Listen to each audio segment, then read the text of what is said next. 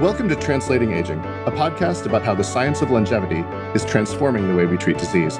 In each episode, we bring you conversations with the researchers, entrepreneurs, and investors who are working at the vanguard of the field.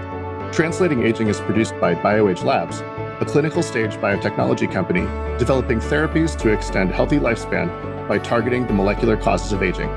I'm Chris Patil, VP of Media at BioAge. Joining us today is Dr. Martin Bork Jensen, co founder and chief science officer of Gordian Biotechnology. Gordian has created the first in vivo therapeutic screening platform aimed at drug development for complex diseases of aging. Martin is also involved in an impressively large number of other projects in the longevity biotechnology space, including an apprenticeship program and a newly announced grant program to catalyze rapid progress in aging research, both of which we'll discuss in this interview. Martin, thank you so much for joining us. Thanks so much, Chris. I'm excited that you guys are doing this and I'm trying to reduce my number of projects. I think the listeners at the end of this interview are going to conclude that you're not doing a very good job of reducing that. I just want to jump right into the technical details of your company, which I find really fascinating. So, Gordian is taking a really unique approach to discovery of aging biology in vivo pooled screening in animals. Can you tell us about how the platform works? Yeah, I would say it's unique and it's also totally not unique. Like everyone knows that in order to get useful information about what's actually going to happen inside of an organism. You have to run a test inside of an organism. So everyone's running in vivo. We're just kind of 100xing it. So what we do is we create a bunch of drugs in the form of gene therapies. So we have viral particles that each contain a potential therapeutic targeting some gene that might be important for the disease. And all of these are delivered into the animal as a pool at a very mm-hmm. low dose. And so you end up with a tissue inside of an old animal that has spontaneously developed this disease. And so it's the most relevant possible model for the disease in humans. And inside of that tissue, each viral particle goes and ends up in a separate cell. And so you get this mosaic tissue where most of the tissue is unperturbed, has not received any of these interventions, but millions of cells within the tissue have received one of the many interventions we're testing. And so you kind of take the whole lab and move it into the live animal. And then we extract the cells that have received intervention after some period of equilibration, let's say a month. And we use single cell sequencing to measure the activity of every pathway and the overall state of that cell. And so, along the many axes that uh, complex diseases of aging manifest themselves, we see whether our different candidate therapeutics had positive or therapeutic activity along each of these axes. And overall, we kind of get a phenotypic readout for is this healthier? It's phenotypic screening, but also because it's gene therapies we're putting in, we know the target immediately. So I kind of call it phenotarget uh, screening, combining the best of both discovery modalities that are used. I see. So, what is the standard for healthy in this context? Is it doing the same approach in a young animal and just doing single cell sequencing on their organs? So, it all depends on what we're going after. At Gordian, we're focused on removing the diseases of aging. Right now, we're doing that with three lead indications, and that number will grow, which are NASH and osteoarthritis and idiopathic pulmonary fibrosis. And so, if we take the example of NASH, which is fatty liver, which many people have, you know, double digit percent, progress to the state of inflammation and fibrosis. So, in that disease, healthy could be you don't have fatty liver and we can make those animals by not feeding you know like high calorie diets. But many people who have NAFLD which is the fatty but not nashy form of the disease they're all actually fine. And so the control could also be oh you have fatty liver but it hasn't turned toxic and so you don't have those toxic pathways active. So i, I think it's it's really just bespoke if you're looking at aging, it would, could be old versus young. If you're looking at diseases, you have to find what is the right control. I see. So you suit the control and you suit the approach to the specific question that you're asking. All right. So to get into more specifics, how do you compile your libraries? It's not every gene in the genome, it's curated somehow. How do you go about doing that? It could be every gene in the genome, but I think we can be smarter than that. We created the platform so that we didn't need to be smart. We, it's always it's always good to remove that requirement as much as possible. I find exactly right because you know how biology works. We've created the platform in order to be able to do somewhat unbiased screens or entirely unbiased screens and just explore a lot more of the biology of these diseases than has ever been explored in vivo so far because we have this higher throughput. But that said, we can run it in layers. So, you know, we can pick the first 500 things that seem most interesting to test and then test those. And then we can keep going rather than going straight for sort of 23,000 genes up and down regulated. So, how do we create that prioritization?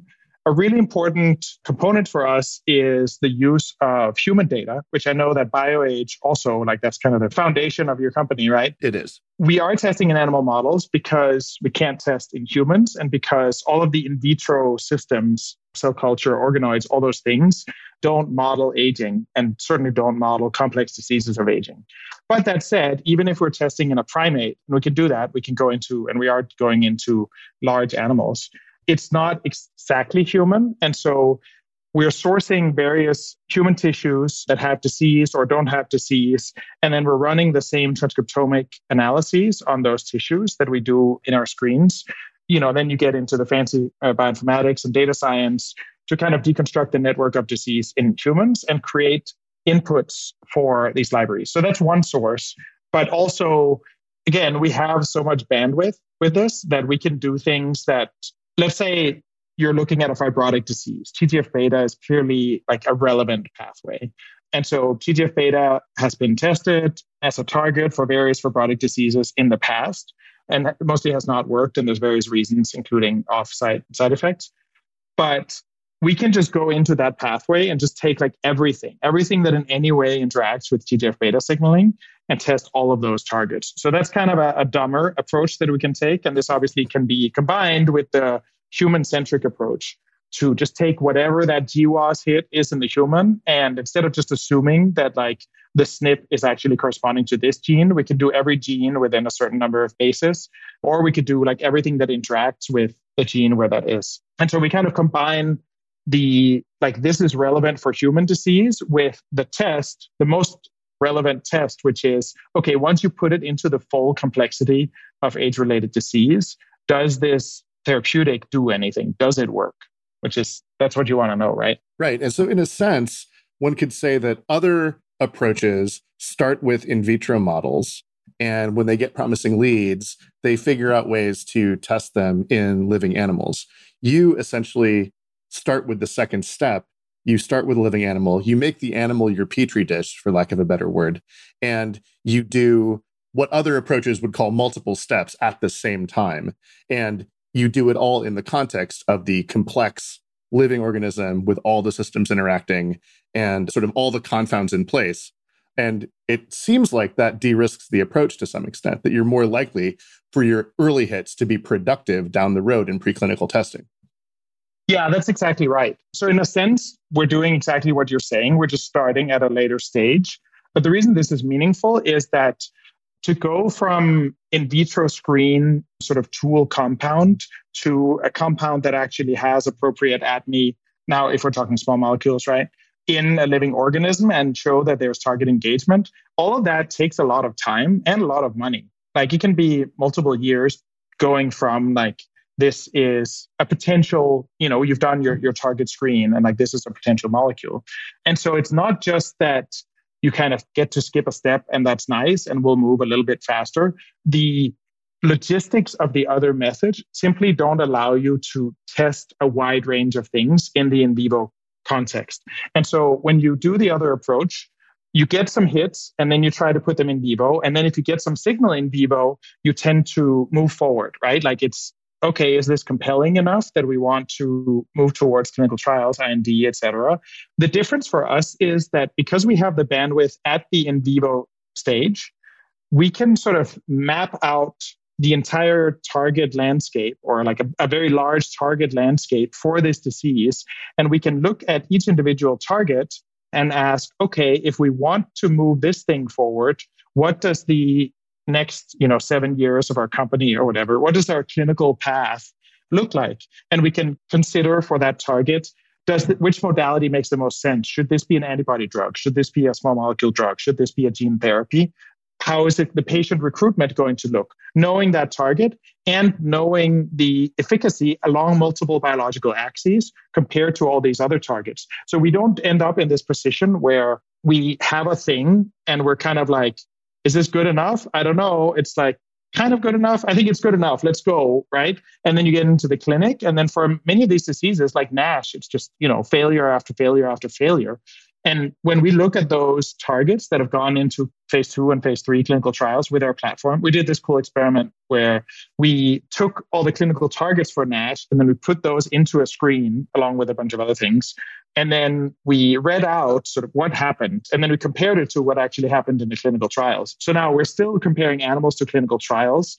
And for that reason, I didn't expect our correlation to be like 85% of what we predicted was actually what happened in the trials. Oh, wow. Uh, but, but it was. So, so that's kind of amazing. I think, you know, if that we repeated it twice more in different animal models and so forth. So it's it's not a fluke. If we have better predictive power in that sense, I think it is because we used an animal model that takes eight months to generate through just feeding a high fat diet to these animals and developing NASH in a realistic way.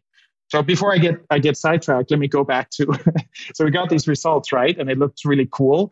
But everything that was in clinical trials that had been in clinical trials yeah, those were sort of positive hits in the screen on average. They looked like they had a therapeutic effect, but none of them were like, you know, home run. None of them were like, okay, everything about this looks like it's just the perfect drug. They always had, you know, effects on, let's say, the metabolism and maybe on the inflammation, but not so much on the fibrosis, which we can separate out. And so what Gordian can do is we can just screen in vivo and get the in vivo validation answers for many targets and then not go into the really expensive parts of drug development, which you guys know well at BioAge, until we have something that looks super awesome. I want to go back and highlight something that you mentioned earlier.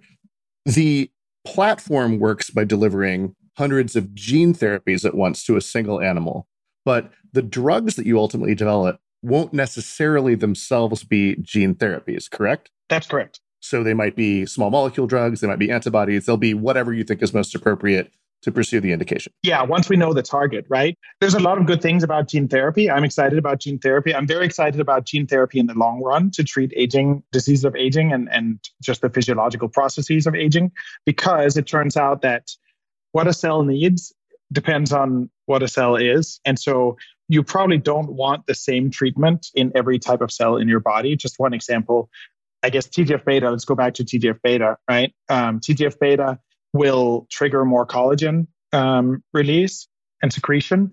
And so, if you're doing that in your heart and if you're doing that in your lungs, then you have fibrosis.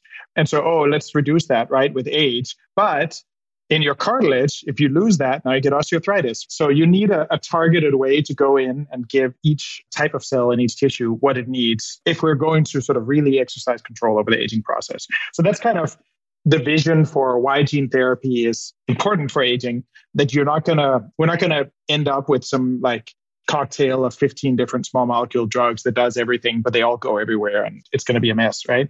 But in a shorter term gene therapy has the advantage that you can hit most of the genome whereas small molecules you can hit maybe 10% of the genome unless you want to do something heroic you know like go find a KRAS inhibitor and these kinds of things, but we'd rather not. We'd rather innovate on as few angles as possible. So gene therapy has that advantage, but the cost of goods for the actual therapy is very high. It's definitely maturing, and the FDA is kind of very on board with gene therapies at this point, but still, you know, more new. And so small molecules have definitely a cost advantage, and biologic drugs have other advantages. So it just depends on what makes the most sense for where your clinical program is going to be. You know like where, when are you starting? Where is the field going to be? Is gene therapy manufacturing going to come down enough in cost that it makes sense to like go for that thing? And so we can evaluate that once we know what the target is and how you you could hit it. All right. So one thing that you can do in vitro that you can't do in vivo is test the effect of the sequences in your library on human beings I mean, maybe you could do it in humans, but you shouldn't. It seems important to get this kind of validation, especially because so many drug candidates with promising preclinical data in mice don't end up succeeding in clinical trials. So, could you say a bit more about how Gordian is overcoming the challenges that are inherent to animal models? I'll give two answers. One of them, I think, is a little bit heretical, a little bit iconoclastic, and the other one is uh, perhaps more palatable to most people in the field. So, let's go with the palatable one, which is you know, when we get a, a hit in our screen, we think that this target has uh, biological potential in the disease context that we screened in, right? But we're for sure still going to go and give that drug or that target to animals without all the other targets, or kind of give a high dose and saturate the organ physiologically. And we're going to do you know all the other validation stuff that people do so nothing prevents us from going into organoids organ on a chip human lung slices all those kinds of things uh, to validate that you actually have target engagement in humans so on and so forth so yeah we're not saying like oh we just run you know a gordian screen and then done like start the trial so, so that is for sure one angle. In addition to the start with something that you already are convinced has human relevance. The other thing, which I think is less commonly paid attention to. This is the heretical one? Yeah. Okay, we're all for heresy here at Translating Aging. Lay it out. We'll see how heretical it is. I think to me it makes a lot of sense, but many people will say, yeah, animal models suck you know, mice don't translate anything. There's the Twitter account just says in mice, right? And then when some journalist reports that, you know, cancer has been cured or whatever else, it's like in mice, right? Yes, except, right? Like that's, I'm not arguing that, like, oh, no, actually, all those studies did translate to humans, but which mice? And, you know, what was the disease model? And what were the conclusions based on that disease model? And are those appropriate? So, most age related diseases are not studied in old mice. Again, you guys know well how expensive old mice are, right? It's like 10, 15x the cost of a young mouse for like a black six. True. Yeah, if you're running like a multi thousand mouse vivarium because you're a small to mid sized biotech, then that's a big expense. And like, you know, are you really going to do that? Turns out most people say no, we're not going to use old mice when we're studying cancer, even though the risk for cancer goes up exponentially with age in humans. We're not even going to use old mice most of the time when we study like Alzheimer's disease, even though it's just like never manifests in young humans. So I think part of what inspired Gordian originally was hey, we should really look at all this stuff in the context of aging because aging is the number one risk factor for all these diseases. So I guess there's some part of the aging biology that intersects with the disease biology. That seems uncontroversial but the controversial part then is to suggest that there might actually be good animal models and we really haven't been using them most of the time you know like hardly at all. So we put a, some effort into thinking about like what animal really represents the human disease in question and that involves both for the organ that we're looking at is the anatomy comparable? Let's take the lung mouse lungs are much less complex and like structurally they're just smaller than human lungs and the lung is a really structured organ obviously and like mechanically active. So there are some constraints there and then you can go into the biology and say okay are the cell types doing the same thing?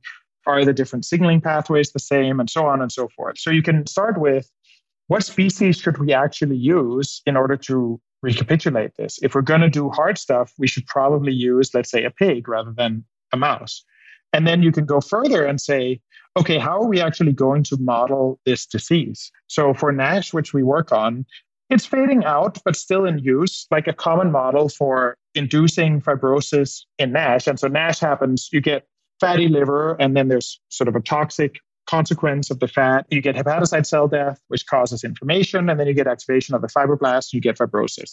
So, a common model, although becoming less common, was inject a toxin like carbon tetrachloride into the liver, blow up half the hepatocytes, and then you will also get fibrosis, right? Yeah, sure, but like that doesn't mean that a drug that fixes that is necessarily going to work.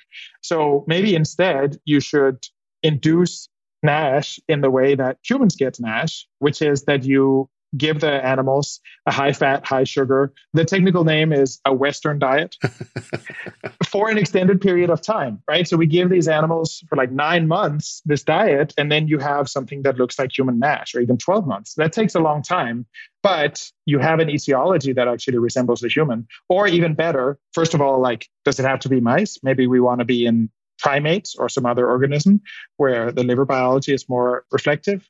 And do we want to induce the disease at all? Or do we just want to go after this disease has naturally occurred with age?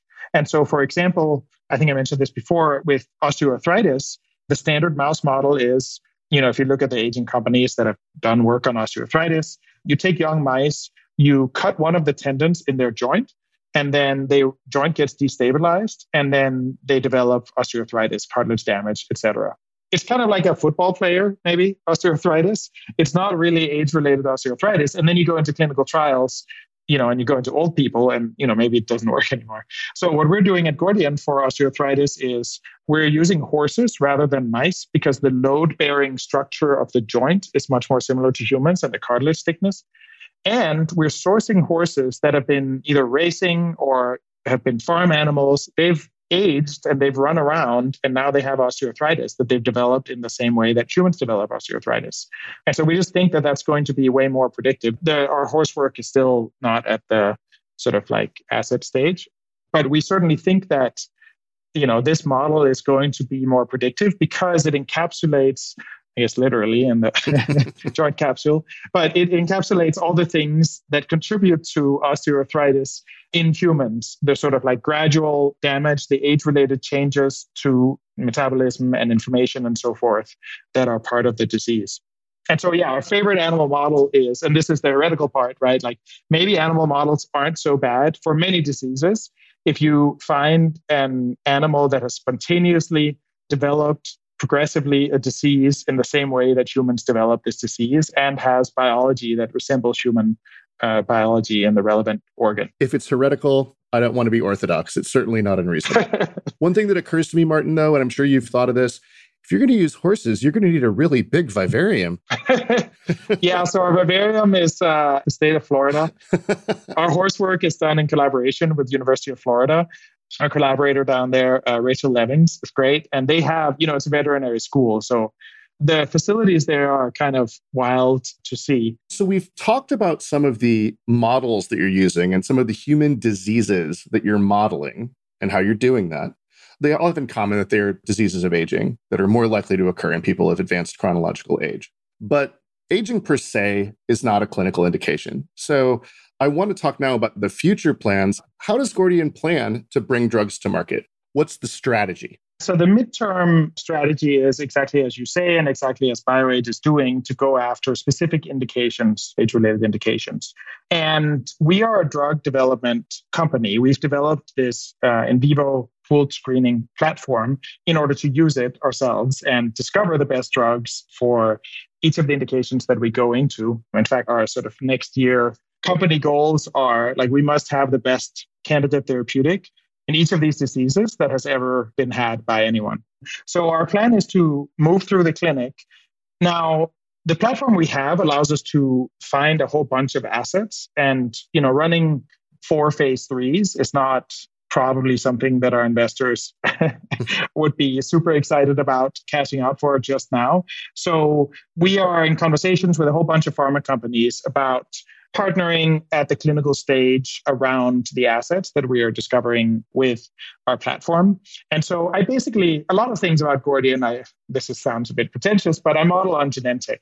I think if you look at the path of what Genentech did, they had a platform. They were like the original biotech platform company. They could clone, so they could make any protein. And then they had partnerships with Lilly and so forth, where their early drugs were developed in partnership where Genentech owned part of that. And the larger pharma company contributed expertise for you know running the clinical trial manufacture well i guess not manufacturing in this case but distribution marketing all of those things that pharma are good at and that a small biotech is not necessarily good at. And then over time Genentech's ownership in the drugs they developed grew. And so eventually they were an independent biotech company that had a profitable pipeline of their own drugs. So that's kind of how we're thinking about moving through the clinic. That the first things we develop will likely be partnered at some clinical stage, maybe phase one, maybe it's phase two, and then it's going to be later and later. It's so important to remember that even the giants of our industry were small, scrappy startups at one point, which means that there's no reason for a relatively small, relatively young company to start thinking about who they want to be when they grow up. And I really like that aspect of your answer. So while we're on the subject of Gordian, and before we transition to talking about some of your other projects, I want to ask a bit more personal question. One of the themes we come back to again and again on this show is the transition of scientific founders from academic to entrepreneur. And I find that everyone has a different, unique story. In your case, you had an NIH K99 Path to Independence Award, and you were working at the Buck Institute for Aging Research. What inspired you to basically give back that money and make the jump into biotech? You know, as a teenager, I kind of came to the realization that I wanted to try to fix aging.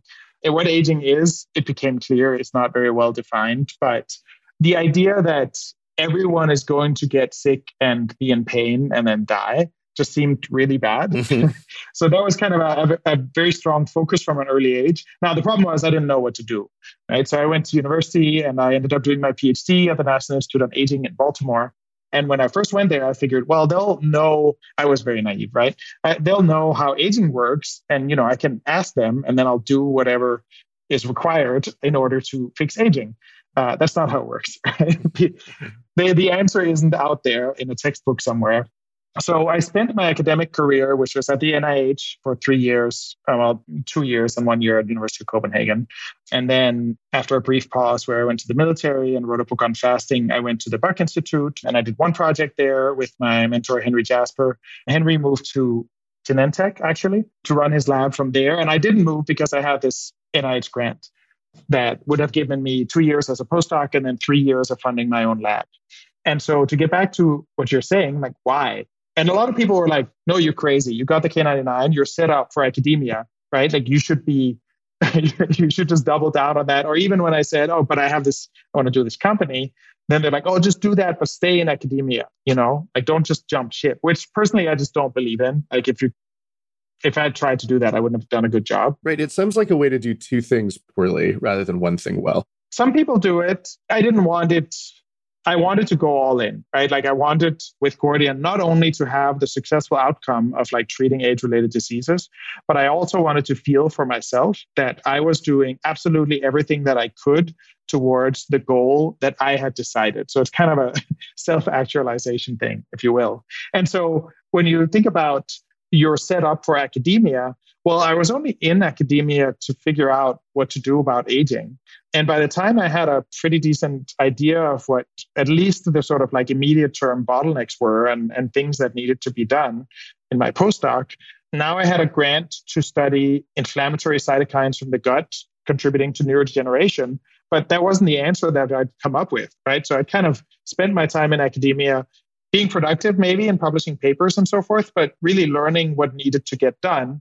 And then i had a grant to do something else. And i just looked forward 10 years you know into my future and said i mean am i going to be happier if i do this thing that's all set up but it isn't actually exactly what i want to run towards? And the answer was no. And so that's why that's why i ended up taking that path I think a lot of our listeners, Martin, have either been through a moment like the one that you just described or have one on the horizon.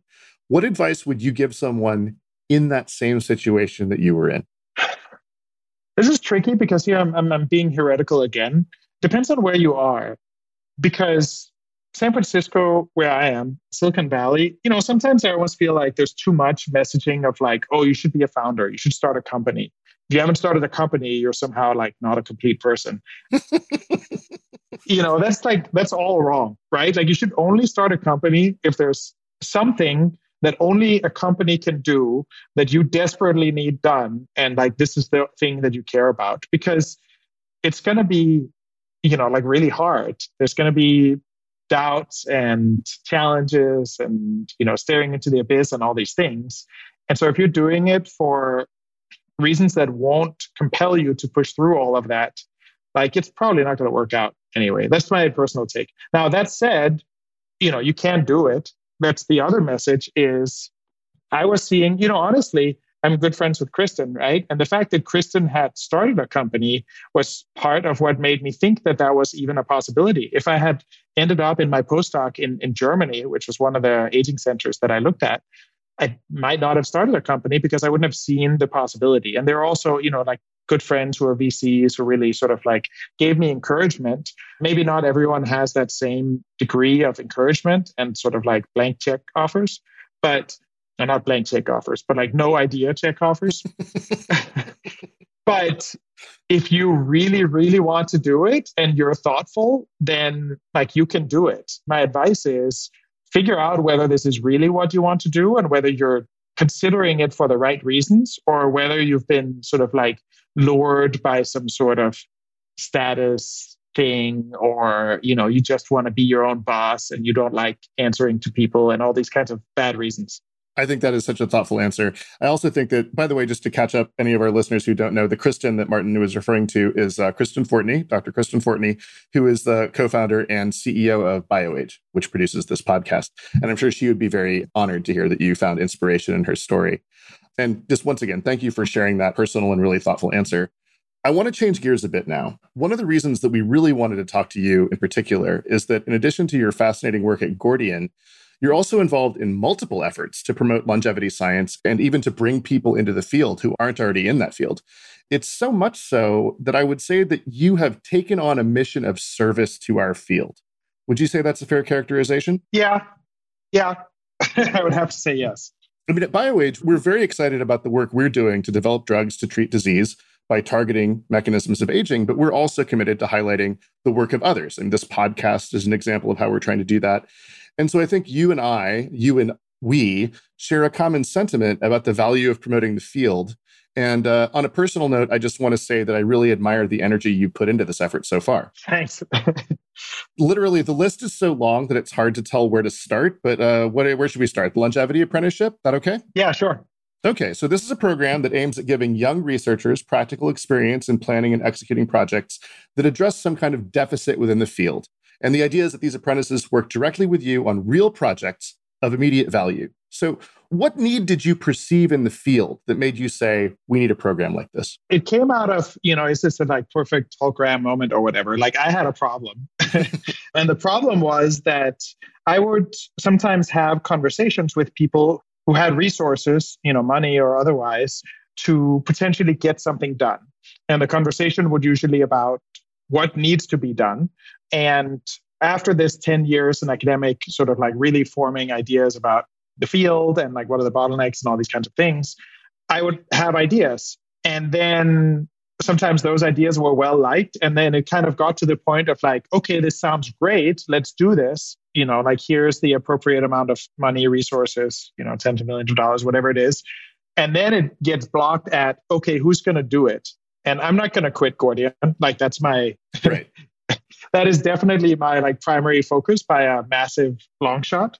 And so you ended up with this like who's going to do this?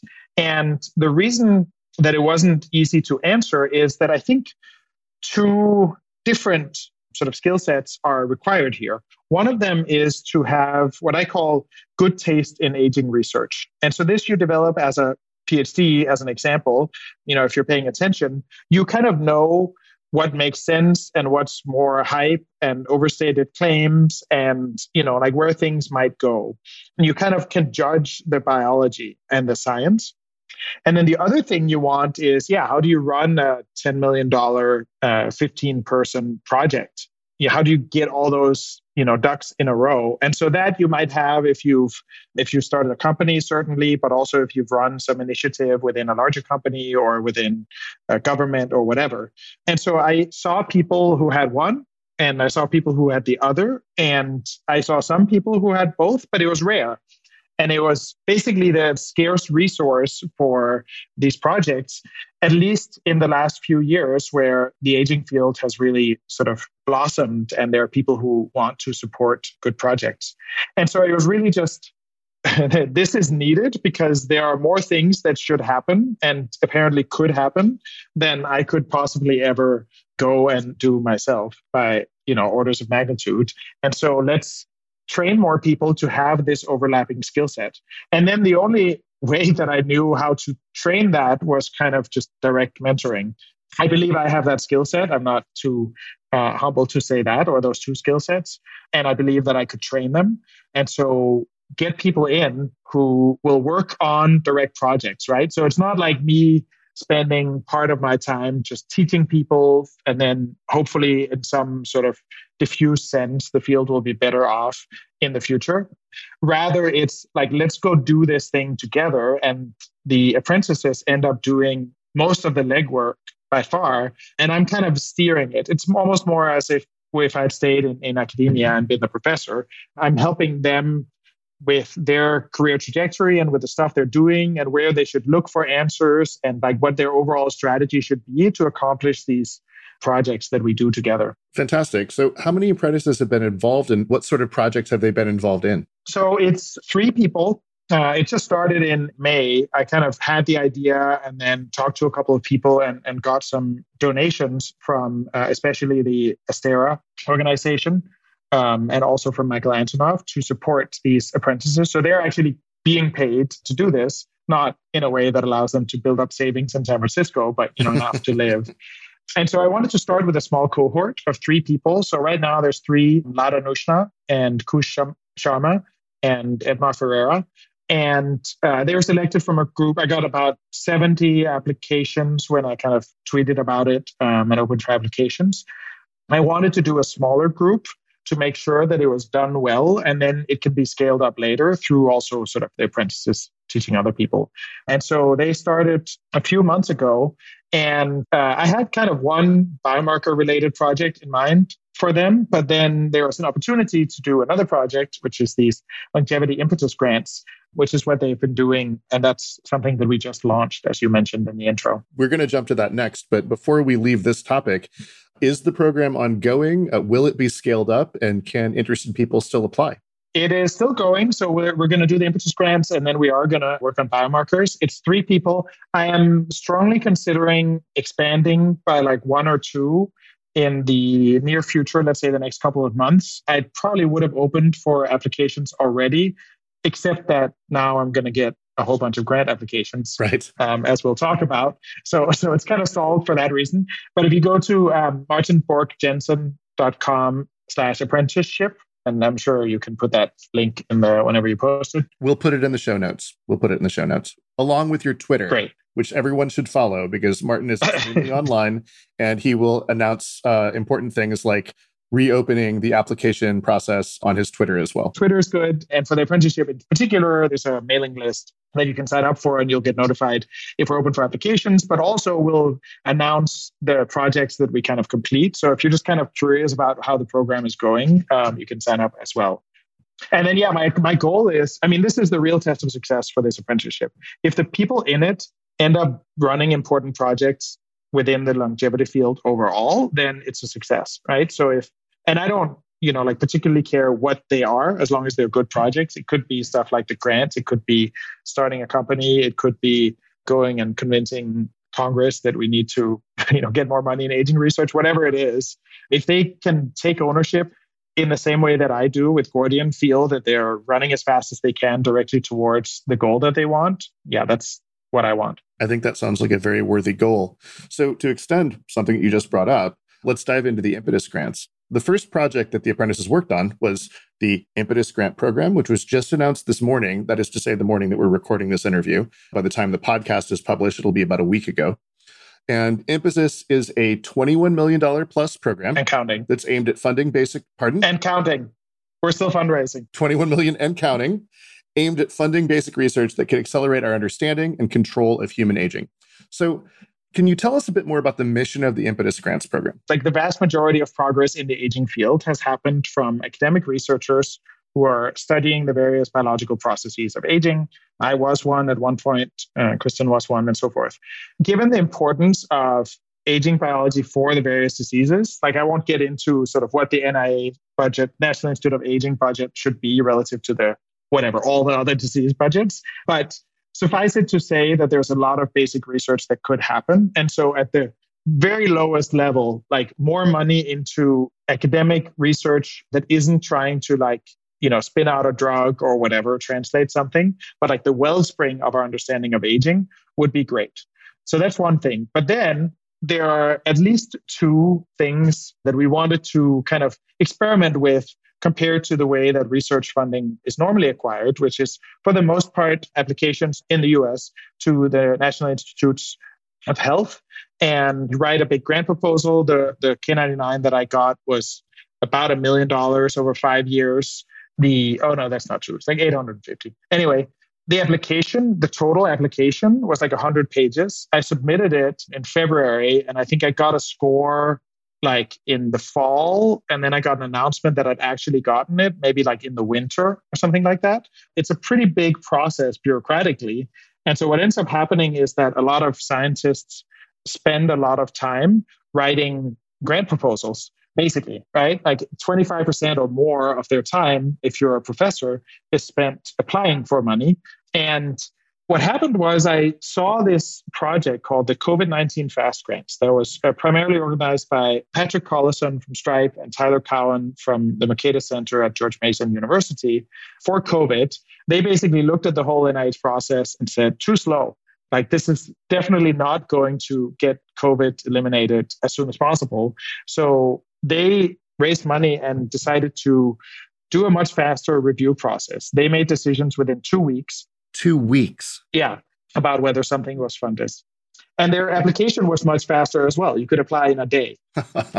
so that was like, oh, that's totally crazy and different and so forth, right? And then I saw Patrick presenting the results of it. And, you know, they had some, they were mostly funding projects that were already ongoing. So it was like a little bit hedged in their favor, maybe. But also, not really, because that's what the NIH does. If you look at the output of it, like the number of papers that received support from this and reported cool things, including tools that we use for mass testing now, it was like really high. To me, it was not at all clear that the process went in a worse way than the normal grant application process. So then it was like, oh wow this is amazing you know big kudos to them for having the guts to make that first experiment and that then served as an impetus for the impetus grants uh, to say well, if we can do it that way, we should. And so that's one way that the impetus grants are, are different than most other things that happen is that we're making decisions in three weeks rather than two. And the application is really short. And even, you know, I've done these things, I've reviewed grants and so forth myself as an academic there are just small things that are annoying. Like you got to like read through all this stuff, and then there's a lot of fields that are duplicate and redundant information, and things that like you kind of have to write in the grant, but like everyone writes the same thing, so it's kind of not useful. So get rid of as much as possible of that. Get a nice UI on your reviewer dashboard. Just make it very easy to like read things and then form informed opinions as a reviewer, and then make a decision. So that's one thing that we're doing. The other thing that we're doing is like, what are we trying to fund? And basically, it's what you were saying mission service to the field, right? Like, what is going to have the biggest impact on the field of longevity or aging biology overall? And there are a number of things that aren't really super exciting that would be very impactful for the field. For example, cheaper or more readily available old animals right? Like we just talked about the bottleneck of like there just aren't enough old mice that if everyone wanted to study age-related disease in old animals, that they could even buy those mice from JAX. And so that's kind of a you know boring sort of concrete infrastructure style project, but it's really important. Also, validation work, right? Like when there's some cool new study on whatever, let's take David Sinclair's uh, epigenetic reprogramming of nerve cells in the eye or something. Like, how often does that work? You know, does it work in genetically diverse outbred organisms? That kind of work is super important for the field to move forward by having a strong foundation, but not necessarily interesting to fund. And then on the other end of the spectrum, have a couple of examples uh, on the website of things that just didn't get any NIH funding. One example is these DNA methylation aging clocks. Steve Horvath is the most well known in that area, but there are many other great contributors. We have to mention Morgan Levine, obviously. Yeah, exactly. I was about to say, right, who were in uh, in Steve's lab. So there, there are a bunch of people, but I mentioned it because some people know it as like the Horvath clocks. But yeah, these DNA methylation clocks that are, I would say, the most promising biomarker for aging itself currently. There are other modalities uh, of measurement that are also being used, but he just didn't get any funding for doing that work. And so he just did it. For unfortunately for him, it was data work that he could do just by himself, right? But like we shouldn't miss that. And I'm not pretending like we're going to miss a bunch of stuff with the impetus grants and we're going to fund a bunch of stuff that ends up like not working out. What we tried to do, and we've picked the review panel appropriately, is say, is there a possibility that this could work? You know, like if it's total lunacy, sure, like don't waste any money. But if it's just like this doesn't fit with the current consensus of the field, but maybe it could work. Or like there might be nothing to see here, but maybe there would be. Like let's look at, you know, splicing variants or the extracellular matrix in aging. And if there is something there, if the project does work out, that would actually be a really big push forward for the field, then we should try to fund those things. And many of them won't work out, and that's okay. We can learn from that. And so we've picked reviewers who are you know knowledgeable and unbiased and want progress for the field and that's a you know that's like the, big burden. And so the reviewers are going to be reading a lot of grants. And then there's some other mechanisms that we're doing to support that idea that we should take big bets on things that could move the field forward. For example one of the reasons you don't want to do a risky project let's say is that as an academic you have to publish papers. That's kind of like your livelihood.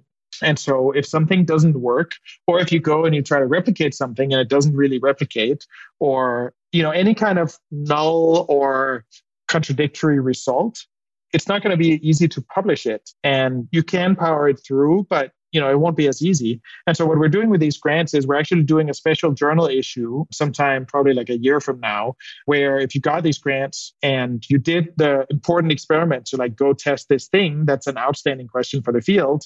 And your discovery was like, no, there's nothing there. It's not that interested. As long as you did like a very robust study to show that, oh no, there actually is nothing there, we want to publish that. We want that to be accessible to the whole field.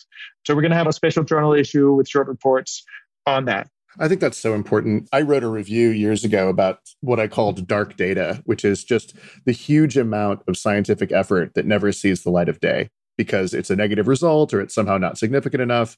And when you think about all the person years that are devoted to experiments that we didn't know the answer to that turned out to be not interesting by the standards of the journals so much human effort is lost. So I, I, think that's an amazing idea to guarantee people who get money from the impetus grants that they will have a forum to publish their findings regardless of what those findings are as long as they do the study well. And essentially you're de-risking the time commitment for them which is really smart. Who can apply for these grants and when do the applications open? So we just announced there's a website, impetusgrants.com, and the applications will open on Monday. So we're giving people time to just read the description and so forth. That's Monday, September 13th. Oh, yeah, that's right. So that'll actually, they'll be open by the time this goes live, I think. Mm-hmm. And any nonprofit can apply from anywhere in the world, any or any researcher at a nonprofit. So you cannot apply if you're a company because we are a public charity and we can't just give grants to for profits. And that's basically it. and then there's an application form on the website. As I mentioned, it's, it's pretty short. I don't uh, want to invite people to just do a bunch of throwaway applications for that reason. Short is not always easier, but people who write grants know this already. You have to get your whole idea in there. And what you really have to sort of explain to us is how is what you're doing going to move the field forward if it works? And why is the way that you're doing it a good, robust, sort of like well thought out experimental plan for doing it? Those are the main things that we look for. Fantastic. Well, good luck to the grantees and good luck to you in selecting the first class of grantees. Thanks. We're getting toward the conclusion of the interview now. We've talked about your work at Gordian. We've talked about the longevity apprenticeship. We've talked about the impetus grants. Oh, and, and one thing I meant to talk about earlier is that in Martin's copious spare time, he also recorded a fairly comprehensive seminar about the science of aging, which you can see on YouTube and we'll link to in the show notes. Uh, clearly, you've been very busy, Martin. So what's next? Uh, fewer projects. Give away you know, $21 million and counting and so forth. So, so we're fundraising for the grants still right now, like as we're launching. I would love to double the amount of money that we can put into the field. We've had some really generous donors so far, including Juan Benet and James Fickel and Jed McCaleb and some anonymous donors, and we're still enrolling people. So, you know, do that, give all the money away, and then uh, shut that down, get it out of my brain. or if, if it's not shut down, then somebody else takes over. So the main thing that's next for me, of course, is Gordian's scaling to the next level. We are going to be fundraising probably this fall nowish um, to take this platform that we've built and start applying it, start doing these really big screens in the best possible model organisms and discover the drugs that are going to eliminate diseases of aging. That's going to be my big focus. That said, we really need human biomarkers for aging so we can run these aging trials in a faster way. And I think we really need those biomarkers to recognize that aging is not one uniform thing across the body, or at least that's my personal opinion. So we need these mechanistic biomarkers for aging. And that's the thing that we need. So I hope that somebody else goes and just solves everything in that area before January. But but if that doesn't happen, then you know the apprentices will start working on preparing a path or kind of like clarifying a path towards uh, human biomarkers for aging. And there, I want to emphasize that I'm not like pretending that nobody else is working on biomarkers uh, for aging, especially on a on a BioAge podcast. but I do think that that's if we're just looking at the field and like what are the biggest bottlenecks, like the biomarkers one is just very very clear. And so you guys are prescient. Like we can't have the experiment for whether an aging drug, and now we're talking like an aging preventative medicine multi-morbidity treatment disease drug works, take the lifetime of a human being. And so things like the TAME trial and so forth that are already ongoing to find biomarkers of aging are, are super important. And so that's where the apprentices will go next, focus on Gordian. All right. If the world doesn't change fast enough, you're going to create the change you want to see in the world. That seems to be a theme uh, running throughout this interview. So, no comment. to close, I just wanted to ask you a couple of thematic questions that we like to ask all of our guests. You may have already answered one of them. I'll ask you anyway. What's the most interesting topic in longevity science that you're not working on? You know, there are different mechanisms of aging, however you want to classify them, hallmarks or whatever. But like there are different things happening. There's like mitochondrial stuff happening, there's DNA stuff happening, senescent cells happening, inflammation, and so forth. And we pretty much know that they are connected to each other and that they sort of can drive each other from various sort of specific studies looking at the relationship between any given two. But I think the overall relationship between these things, sort of the systems biology of aging mechanisms, is not well understood at all. And the reason is that we can't measure many things simultaneously. We can sort of, you know, move in that direction with things like, you know, whole transcriptomics, but better tools to understand the causal and temporal relationships between the different processes of aging, I think is definitely sort of like under understudied and tremendously important and to me very interesting because like how does it all work? We've built gordian so that we can like fix it without understanding how it all works but i'm still curious. How does it all work? Sure. I mean that's well the 20 billion dollar question is we know that aging or we believe almost as an article of faith that there's a, a small number of processes driving a large number of changes in the body and that we can study this by looking at a smaller number of things. You know, we can study aging rather than every segmental disease. These things do seem to be related, but what's the nature of that relationship? Mm-hmm. That's a fascinating question. The next question is where do you see the field in five to 10 years? Five to 10 years. I think we will have run studies for sort of like biomarkers of human aging. So I think that in five to 10 years, you know, hopefully more like five, we will have ways of measuring in humans uh, something that we choose to call aging. And I think this is actually like this is a huge thing. The FDA, I think, is not against like a trial for aging. I, maybe I'm imagining this, but I think Nir Barzilai would back me up, right? Like they're not against that at all. But probably when we show up and say we want to treat aging with this drug, they're like, okay, what do you mean by aging? And how are you going to measure it? so if you if and we don't have great answers for this, right? Like we don't actually have a great definition of aging in a sense that it can be measured and quantified and so forth. So I think that's really important as we talked about. And I think we will be quite far uh, with that in five to 10 years, given the initiatives that are happening now from TAME and BioAge and Evolution and all these things that are about to, I guess, appear. And possibly from impetus grants. Yes, hopefully. that is one of our focus areas. So that's on the sort of measure aging side. And I think that is the biggest bottleneck, honestly.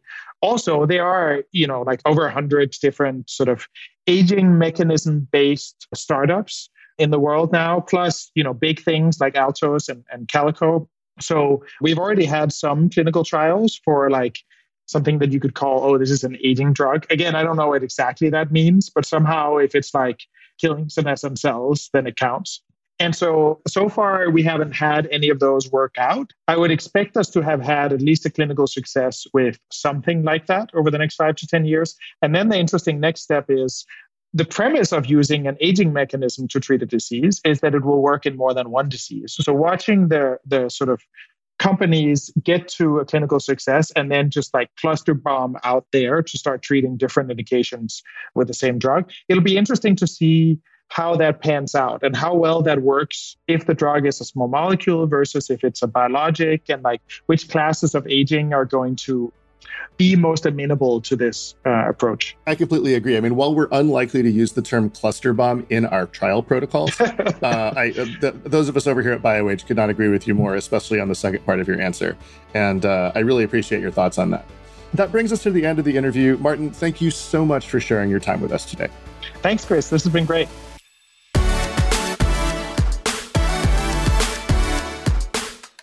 Many thanks as well to our listeners and subscribers.